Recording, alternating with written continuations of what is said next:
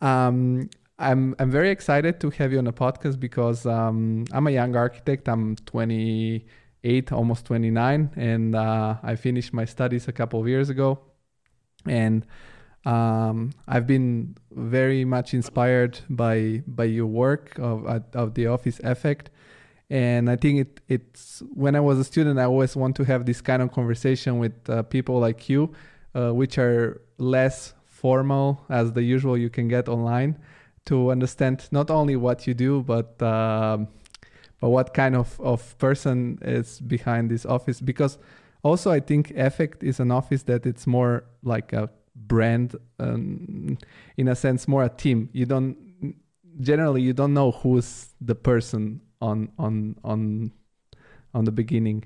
So I'm curious how how this whole office started.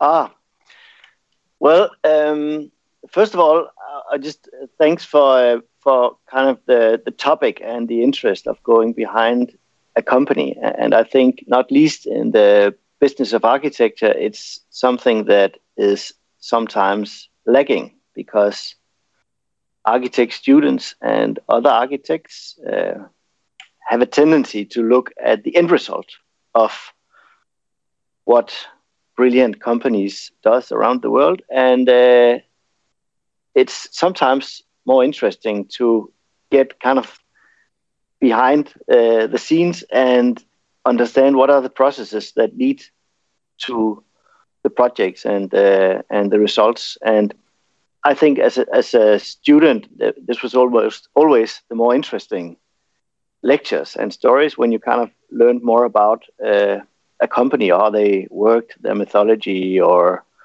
the culture of a company. So I'm I'm super happy to share that in in regards to uh, what we do in my company, EFFEKT. Um, the company was started uh, in several steps. Uh, the first kind of startup was a think tank uh, that started in 2003 between three good friends, myself and the other founding partner, Tue Hesselberg Foged, and actually the third founding partner, who was a philosopher. Well, still in education at this point, but we were three students, two architectural students, and a, a philosopher, and we started working on competitions. So studying in, in the daytime and then doing uh, competitions at the at night. And quite fast, we actually we were quite successful getting uh, prizes in in competitions. So then we kept on doing it, and at some point we got a first prize in a big urban planning competition in uh, in my hometown actually big project that is still under development. Uh, it was a 300 hectare urban development, um, and at that point, we the, the, the award money was so much that we needed some kind of uh, setup to put those money in, and so we founded a company. So it was never intended as a kind of career.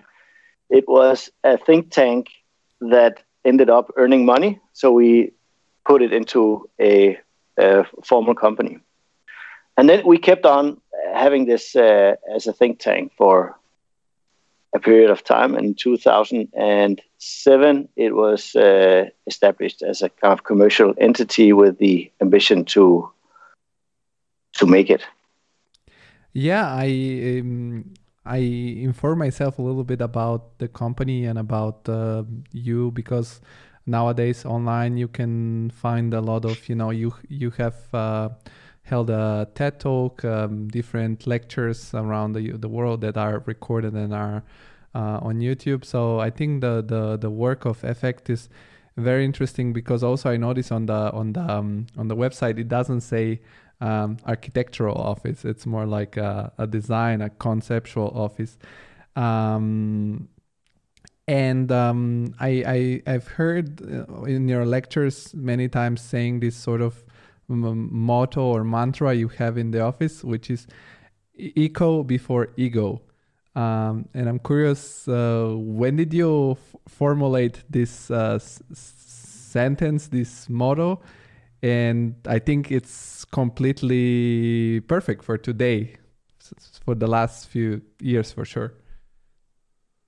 Yeah, to be quite frank, this is uh, not something we invented ourselves. This is uh, something we found in the process of doing research on uh, on different uh, projects. But uh, to us, the ego to uh, eco mantra is basically the transition from being a kind of human centered design company. I think like usually being human centered is viewed upon as something really good, and it is because you it's an approach that that tries to understand humans uh, when you do design, but at the same time, it has the kind of uh, backside that if you are too human centered, you might not see how humans are part of a bigger ecosystem, which is the biosphere, which we all depend upon every day when we, every minute when we breathe, every day when we eat food that is at the end of the day, energy that is captured by the sun through photosynthesis that we still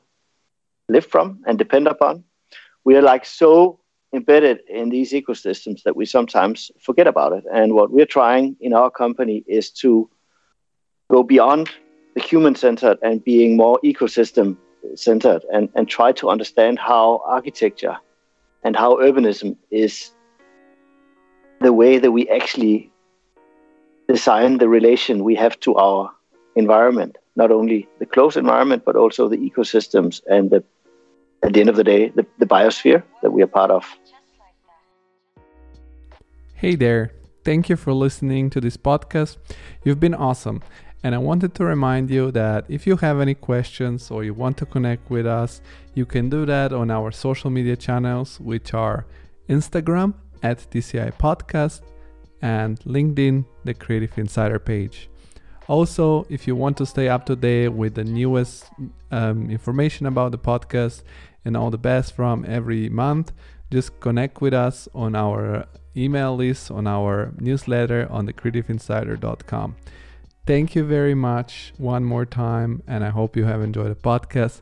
Have a good rest of the week.